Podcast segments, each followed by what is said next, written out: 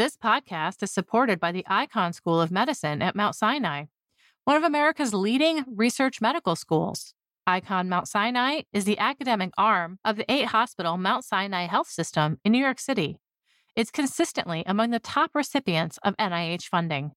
Researchers at Icahn Mount Sinai have made breakthrough discoveries in many fields vital to advancing the health of patients, including cancer, COVID and long COVID, cardiology, neuroscience, and artificial intelligence. The Icahn School of Medicine at Mount Sinai. We find a way. You listen to us to hear about new discoveries in science, but did you know we're a part of the American Association for the Advancement of Science? AAAS is a nonprofit publisher and a science society. When you join AAAS, you help support our mission to advance science for the benefit of all. Become a AAAS member at the silver level or above to receive a year's subscription to science and an exclusive gift. Join today by visiting AAAS.org slash join. That's AAAS.org slash join.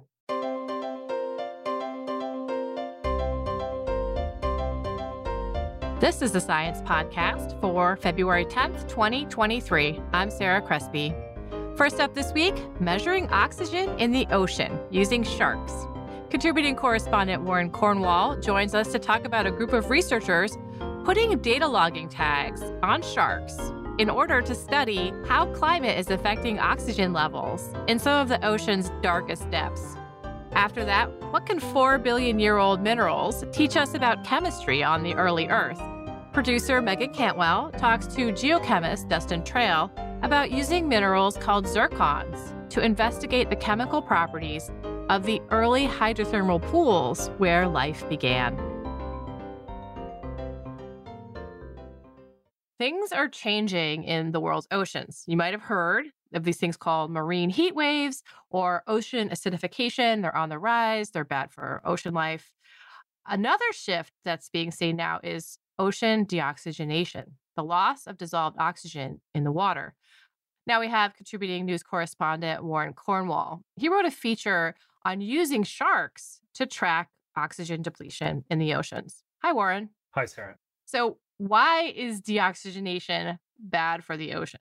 The simple answer is most of life needs oxygen to live. Just in the same way that if people are running short of breath, they can't do the things that they normally do. The same thing is true for sea life. Mm-hmm. What do we know about the causes of deoxygenation? I assume that just like with all the things happening to these complex systems, it's not going to just be one thing. That's right. It depends on where you are in the ocean. Listeners might be familiar with the term dead zones, areas that are almost completely depleted of oxygen and where most marine life can't survive. And these dead zones are usually in coastal areas where there's a lot of runoff of fertilizer and other kind of nutrients into the water and that fuels these huge algae blooms then the algae sinks and is consumed by microbes and as the microbes flourish they consume oxygen. The gulf of mexico is a classic example the baltic sea is another place there's a number of these places around. There's also a climate change link here. That is a problem that has become recognized more recently. The primary driver in that is that as the atmosphere heats up, the surface waters in the ocean in a lot of places also warm. That can drive two dynamics. One is that warmer water holds less oxygen than colder water. And so you have less oxygen transferring from the atmosphere into the water. And then also, as the water on the surface layer warms up, it mixes less with the colder water below. You wind up with this stratification. These layers become strengthened. And so as it's stratified, you have less mixing. And so the oxygen that's in the upper layer of the water gets transported less down to the lower water, which feeds these currents that can circulate throughout an entire ocean basin.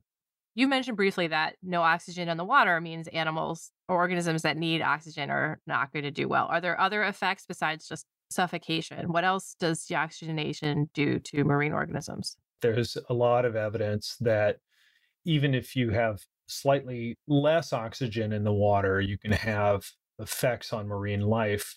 It can affect how they grow. It can affect their reproductive success. So there's evidence that sort of stress induced from decreased oxygen can affect how effectively they reproduce, their growth rates, their sexual behavior.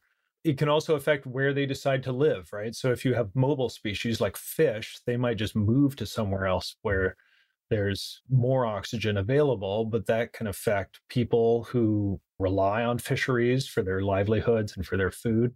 And then there's the example that I spent time looking at more closely in the Eastern Atlantic, which is that as you have this shift in where fisheries, where fish decide to live because of low oxygen zones, you can wind up with this sort of ripple effect through an ecosystem that affects the things that eat the fish. And then it can affect the fishing industries and whether they're at risk of overfishing the fish that they rely on. And so you have this sort of cascade of effects potentially. This is where the sharks come in. Can you talk a little bit about the trip that you took? There's this group of researchers. Most of them are from the United Kingdom or from Portugal. And they've spent about the last decade and a half putting tags on blue sharks and mako sharks. So these are pretty large sharks that spend a lot of time in the open ocean and travel enormous distances, thousands of kilometers. And they have been tagging these sharks in the eastern Atlantic off the western coasts of Europe and Africa. Then they've been tracking these fish to see where they go and what they do. And sharks are somehow affected by the lack of oxygen in the ocean? Sharks, in some ways, might even be more sensitive. I mean, there are some marine species that can tolerate relatively hypoxic conditions, but sharks are sort of the Olympic athletes, the Olympic sprinters of the ocean world. They are large, they can travel at tremendous speeds, above 30 kilometers an hour, and they move huge distances. And so potentially their sensitivity to low oxygen could be higher. Is that what they saw when they did this tagging projects that you're talking about? I mean, that was the that was what first made them curious was when they tagged these sharks, they weren't initially studying low oxygen. They were curious to see where the sharks went. And what they found was that an unusual number of the sharks wound up heading down towards this large zone of low oxygen water off the west coast of northern Africa. Sharks seem to prefer this area with low oxygen, which seems a little bit contradictory, right? Because these are fish that probably would prefer to be in oxygen rich waters. And so that's what sort of set them on this course to try to figure out what was going on and what the implications were. Mm-hmm. So, what was it like being out there looking for sharks in the ocean off the coast of Northern Africa? So, we were in the Canary Islands, which is a small set of volcanic outcrops off the coast of Morocco, but controlled by Spain. So, they're Spanish territory. They've tagged fish in the Azores, which is to the north, They've done some tagging of sharks at Cape Verde, which is to the south, which is actually in the low oxygen zone. And then this was their first trip to the Canary Islands. And what they were hoping to do was to tag sharks that were close to the low oxygen zone, but not in it yet. So this was their first time to the Canary Islands. And so you were wondering what it was like. Frankly, it was mostly uh, boring. it turns out that at least at that moment, there were not very many sharks in that water, or if there were, they were not hungry for the anchovies that they were offering them. So I was there on the boat, sort of spending all day rocking back and forth in this little fishing boat. They were lovely company. It stank of rotting fish, and there there wasn't much to hold on to or sit on. You just spend a lot of time waiting and hoping that the sharks uh, beneath the water are doing something more exciting than what you're doing on the boat.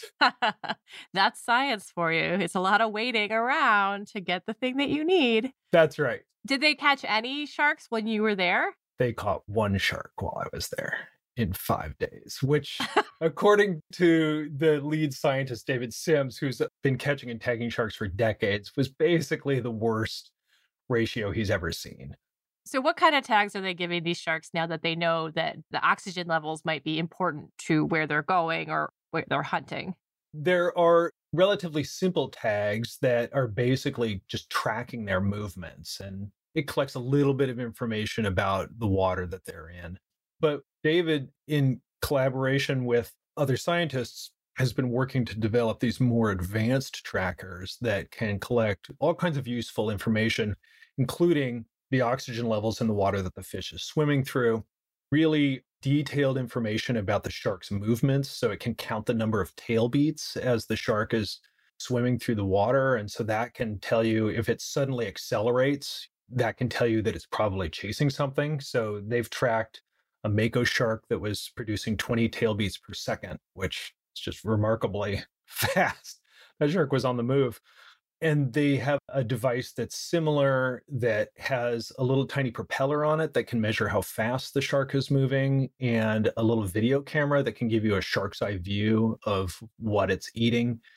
And it has a little thermometer that they actually insert into the muscle on the back of the shark that can give you some information about shark metabolism and how it's responding to different levels of exertion and also different levels of oxygen. That's a quite the instrumented animal all of a sudden. A lot of useful data in one place. The more advanced sensors that I was talking about, I mean, they're these large neon orange bulbs. They're about the size of a big light bulb. And to mount them on the shark, they have to drill two holes through the shark's dorsal fin and then basically screw it on. Oh, wow. It's quite an operation to get it on the shark. And then the bigger sensors only stay on the shark for two days. And then there's this timer for it to release, partly because they're concerned that if it stayed on the shark much longer, it would interfere with its ability to swim naturally. So, we talked a little bit about how this might change where the fish that sharks eat are living. Is that something they've seen already, you know, as they're collecting this data? This sort of gets to this answer to this mystery of why do these sharks want to go to these low oxygen zones? It appears that's what's happening is that you have this large pocket of sort of mid depth, low oxygen water off the northwest coast of Africa. And by mid depth, I mean the low oxygen water reaches up to about 200 meters, maybe 150 meters below the surface. And so then above that is higher oxygen water. And that is the zone where these sharks are spending their time, most of their time in terms of the depth. So, what they suspect is happening is that this big pocket of low oxygen water is acting like a fence that's corralling the fish that the sharks like to eat into sort of a smaller zone, right? So for the sharks, it means easier fishing. Yeah. Right. You've got this sort of captive prey, so to speak. So that's a richer place to eat. That's what they think is happening. And one of the things that they noted is that when the sharks get into this low oxygen zone, they dive much less. So Mako sharks basically quit diving into the depths where the oxygen is low, and then blue sharks dive much shallower. So they're saving a little energy by being able to just eat out of a little barrel instead of going deep into the water to find stuff to eat. That's right. Yeah, it's the old uh, expression like shooting fish in a barrel. This sounds like good news for sharks, but I'm assuming that there are some unforeseen consequences that I've missed. One thing that's important to understand is what the implications are of this change in the shark behavior. There's this concern that as sharks swim closer to the surface in these low oxygen areas, that in the same way that it makes the fish that they feed on more vulnerable to getting eaten by sharks, it's also making the sharks more vulnerable to getting caught and eaten by humans. They tracked where the commercial fishing boats go in these areas and how successful they are at catching sharks because there is a shark fishery for blue sharks. Basically, the boats are a lot more effective at catching sharks in these low oxygen zones. And so the concern is that it's going to put already at risk sharks at even greater risk of being overfished. Should we talk about what can be done? Is it just the answer just don't change the climate? The big answer, as with many stories about the effects of climate change, is that humans need to take action to reduce greenhouse gas pollution. That being said, one of the things that, that David Sims and others are talking about is incorporating information about fish behavior and conditions like low oxygen zones into fisheries management. Right. So if you're going to control where people can fish and how many fish they can catch, you want to have as complete a picture as you can of what the condition of those fish populations are, where they're located. Yeah, I really was surprised by the way you phrased it in your story, there just there's less place for fish to be. As we take oxygen out of the oceans, there's just less habitat. It's a big decrease. They're going to be concentrated, so we have to pay attention to where fish are actually going to be living, right? Right. Yeah. Could you imagine if humans were deoxygenating the atmosphere? Yeah, there would be there there would be quite an uproar. It's interesting to think about. There was a paper that came out a couple of years ago that got a lot of attention among oceanographers that the global oceans on the whole have lost 2% of their oxygen since 1960. And people might go, well, 2%, that's not much. But there's a few things you have to keep in mind with that number. One is for fish that are eking out a living in these sort of oxygen marginal zones, 2% matters. Right. The other thing is that that does not mean that every place in the ocean just lost 2%. You have pockets like these low oxygen zones that have lost considerably more in some cases. That low oxygen zone off the coast of Africa has doubled in depth roughly during that time period finally, the other thing to think about is that I spoke with this prominent oceanographer who models oxygen in the ocean. And he said that he was shocked by that number when it came out. His back of the envelope calculations are that if that rate continues, by 2100, we could be witnessing a 20% decline in oxygen in the oceans. Wow. And doesn't take a math genius to know that 20% decline in oxygen is huge. Absolutely. Yeah. All right. Thank you so much, Warren. Yeah. Thank you, Sarah. Warren Cornwall is a contributing correspondent who covers a wide range of issues, including energy, the environment, and science policy. He writes for us from Washington State. You can read the feature we discussed and see some amazing photographs, including a top one by Warren at science.org slash podcast.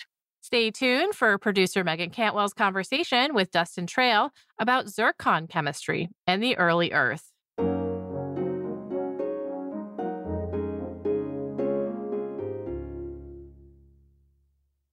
This week's episode is brought to you in part by the NOMIS and Science Young Explorer Award. Are you doing excellent research that deserves recognition?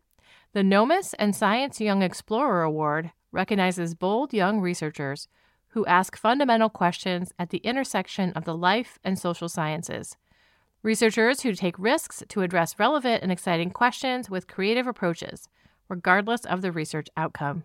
Submissions are due May 15th. Visit science.org slash NOMIS, that's N-O-M-I-S, to apply today. When I hiked to the bottom of the Grand Canyon in 2016, I was so excited to touch the Vishnu basement rocks, which are over 1.6 billion years old. There's a number of ways that geologists are able to get a handle of the age on these very, very old rocks. One common way is analyzing how elements decay within a mineral called zircon. This week in science, Dustin Trail and Justin McComb use zircons to answer questions beyond just the age of rock, but instead to characterize Earth's earliest fluids. Thank you so much for joining me, Dustin. It's my pleasure. Thanks for having me. Of course. So the zircons that you analyzed are even older than a billion years old. They really go back to the beginning of Earth's history. Could you talk about the location that you sampled these zircons from? These really, really old zircons from the Jack Hills in Western Australia. They were more of a curiosity when they were first discovered. What became really quite remarkable about these zircons is the fact that they had ages that extended back to almost 4.4 billion years ago. So that's really just about 100 million years after our planet formed. When something has been around for 4 billion years on a dynamically active planet, for instance, some of the oldest rocks, we know that there has been chemical exchange between the time of formation of that rock and its subsequent metamorphic history. Zircon's amazing in that the mobility of most elements and isotopes in its crystal structure is virtually zero. And so we know that it's locked in this chemistry. This isn't the first time that these zircons from Jack's Hill, Australia have been analyzed before, right? There have been other studies to kind of learn about the geochemistry of the Earth from them. What did previous studies of these zircons reveal about that? Yeah, that's exactly right. So there have been several studies prior to this, to the extent that this locality is really quite famous. It's allowed us to reconstruct what our planet was like during its formative stages. We've learned that there could have been large volumes of liquid water interacting with rock to the extent that we may have had oceans as far back as 4.3 to 4.4 billion years ago. We've learned that the volcanic emanations that were coming out of our planet at that time were dominated by CO2 and nitrogen. This would have been an important component that would have influenced the composition of our earliest atmosphere. We've also learned, surprisingly, that there were rocks that were similar to what we see on the modern Earth. So there's some evidence that there is a pattern of continuity between the modern Earth and the ancient Earth. One of the things in your study that you're focusing on a bit is what the kind of redox state of the Earth was at that period of time. Could you explain exactly what that is and why it's important to understand for whether life formed, how life formed? A useful modern day analogy or example is that the arsenic or the chromium that can contaminate groundwater, the ability for it to become mobile and become solubilized in groundwater and subsequently have deleterious effects on human health is due to the redox state of that groundwater. So, what we wanted to do is to understand the redox state of high temperature fluids and then use that information to calculate using thermodynamic models how that would affect the mobility of metals that may have been important for early prebiotic activity on our planet. To understand that, you first had to make sure that you were analyzing the right kinds of zircons. There are some that form when the actual rock itself crystallizes versus when it's actually recrystallizing when it reaches that hot fluid. So, how were you able to determine the difference in origin between these two kind of zircons and make sure that you're doing the analysis on the ones that are forming in these fluids? the zircons that have been previously targeted are really focused on the igneous history, so the molten magma history of the early Earth. What we wanted to do was instead focus, as you mentioned, on this still high temperature, but lower temperature systems in which fluids are interacting with and solubilizing rock. And so, one of the key ways that we did that is with a mineral thermometer. So, we were able to measure the concentration of a trace impurity titanium that's found in the zircon structure. And there's a very, very good relationship between the titanium content found in the zircon structure and its crystallization temperature. So that was our first line of evidence. And then there were other supporting lines of evidence that allowed us to conclude that, in fact, the zircons that we were looking at were not formed in an igneous environment, and could you talk a little bit about the system and where is this water kind of coming from? When I first saw hydrothermal vent, I was thinking, oh, this is the ocean, but that's not exactly the water that you're actually analyzing, right? That was hot and heated up and recrystallized these zircons. We are really talking about here in this study is a subaerial hydrothermal system. Two good modern day examples of that are Yellowstone, for instance, or Iceland is another great example through experiments, we were able to detect and determine the chlorine content. So, one of the key ions, for example, in seawater or in other fluids. And the chlorine content is actually consistent again with uh, some sort of fresh water source. You can think of water percolating through uh, volcanic rock, which is porous, down to a heat source it is subsequently heated up by a magma chamber, and hot fluids are buoyant. They're less dense than the surrounding rock. And so they have a tendency to rise back to the surface, feeding these hydrothermal pools. Once you had the right zircons that you wanted to analyze, you were determined you were able to determine so many different things about what the fluids were probably like. And the first of which is how oxidized the fluid was. What exactly did you find there? We worked on developing a calibration in the lab that used the redox state of cerium within the zircon structure. So it's basically like a rust meter. More cerium in the zircon crystal implies that the conditions under which it formed were more oxidizing. These zircons being 4 billion years old, we can't very well view the internal workings of fluid interacting with rock or a magma chamber. And so what we do is we simulate this in a laboratory setting. So this effectively allows us to transport ourselves into the earth. In our specific case, we were very interested in controlling the oxidation state of the fluid. So we do an experiment, change temperature, keep the oxidation state the same, change temperature, keep the oxidation state the same, then change oxidation state, keep temperature the same, change oxidation state, keep temperature the same, and conduct multiple experiments. And then we used all of that information to develop a calibration that we could subsequently apply to the chemistry of old zircons. Connecting a thread back from earlier, the titanium content in these old zircons provides us with temperature.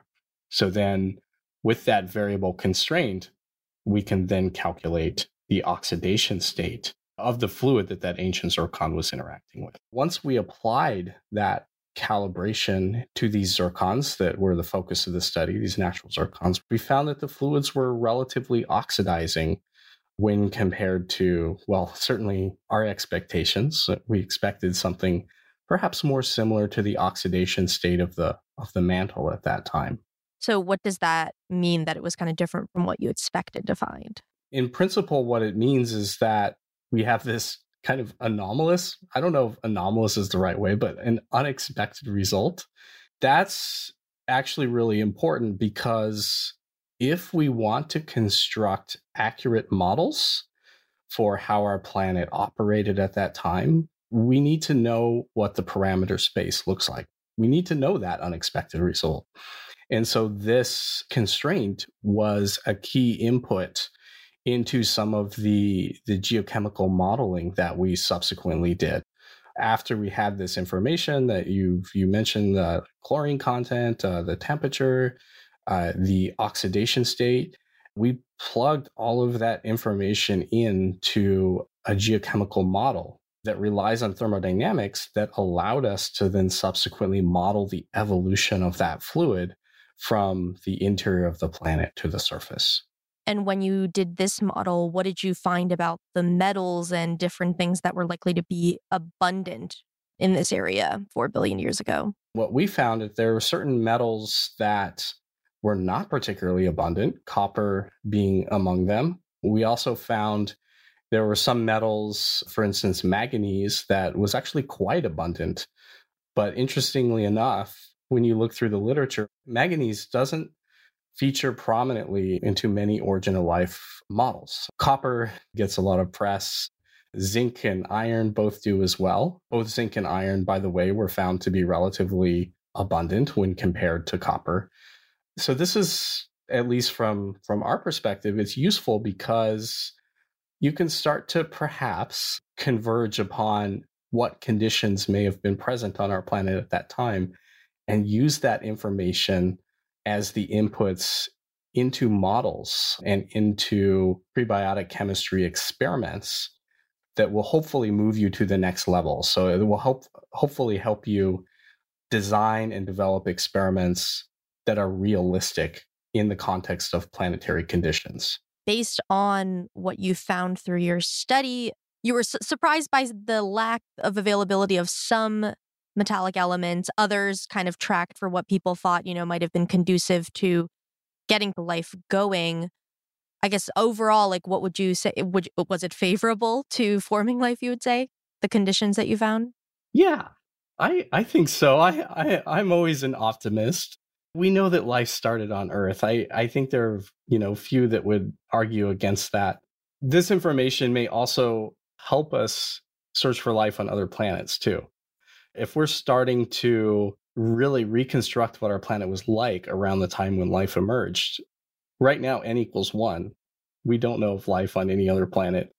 But if we can begin to reconstruct what our planet was like, and I think this study is a step in that direction, I'm optimistic that that information will actually help us search for life outside of our planet, perhaps in our solar system or even in solar systems beyond ours there anything more in future studies that you want to do with the zircons from these samples in Jacks Hill, Australia? There's, I think, decades and lifetimes of work left. We're approaching 20 localities on Earth in which there are zircons older than 4 billion years old, in addition to the Jack Hills. I think over the next decade, we're going to discover more pieces of rock from the formative stages of our planet's history. It's entirely possible that there are ancient pieces of terrestrial crust that have been preserved in the vacuum of the moon for billions of years. So we may actually have pristine pieces of the earth that we will one day find. That's super exciting. Well, thank you so much for speaking to me, Dustin. I really appreciate it. Oh, it's my pleasure. Dustin Trail is an associate professor in the Department of Earth and Environmental Sciences at the University of Rochester. You can find a link to the paper we discussed at science.org/podcasts. And that concludes this edition of the Science Podcast. If you have any comments or suggestions, write to us at sciencepodcast at aaas.org. You can listen to the show on the science website, science.org slash podcast, or search for Science Magazine on any podcasting app. This show was edited by me, Sarah Crespi, and Meagan Cantwell, and produced by Kevin McLean. We also had production help from Podigy.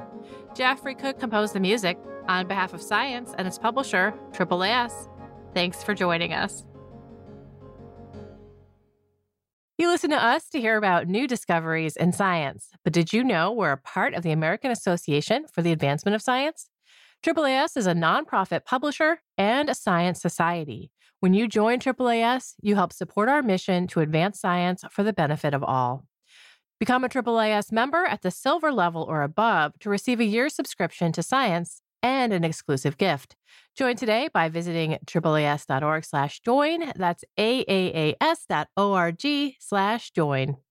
This week's episode is brought to you in part by Science Careers. Looking for some career advice? Wondering how to get ahead or how to strike a better work life balance? Visit our site to read how others are doing it. Use our individual development plan tool, access topic specific article collections, or search for an exciting new job. Science Careers, produced by Science and AAAS, is a free website full of resources to help get the most out of your career. Visit sciencecareers.org today to get started.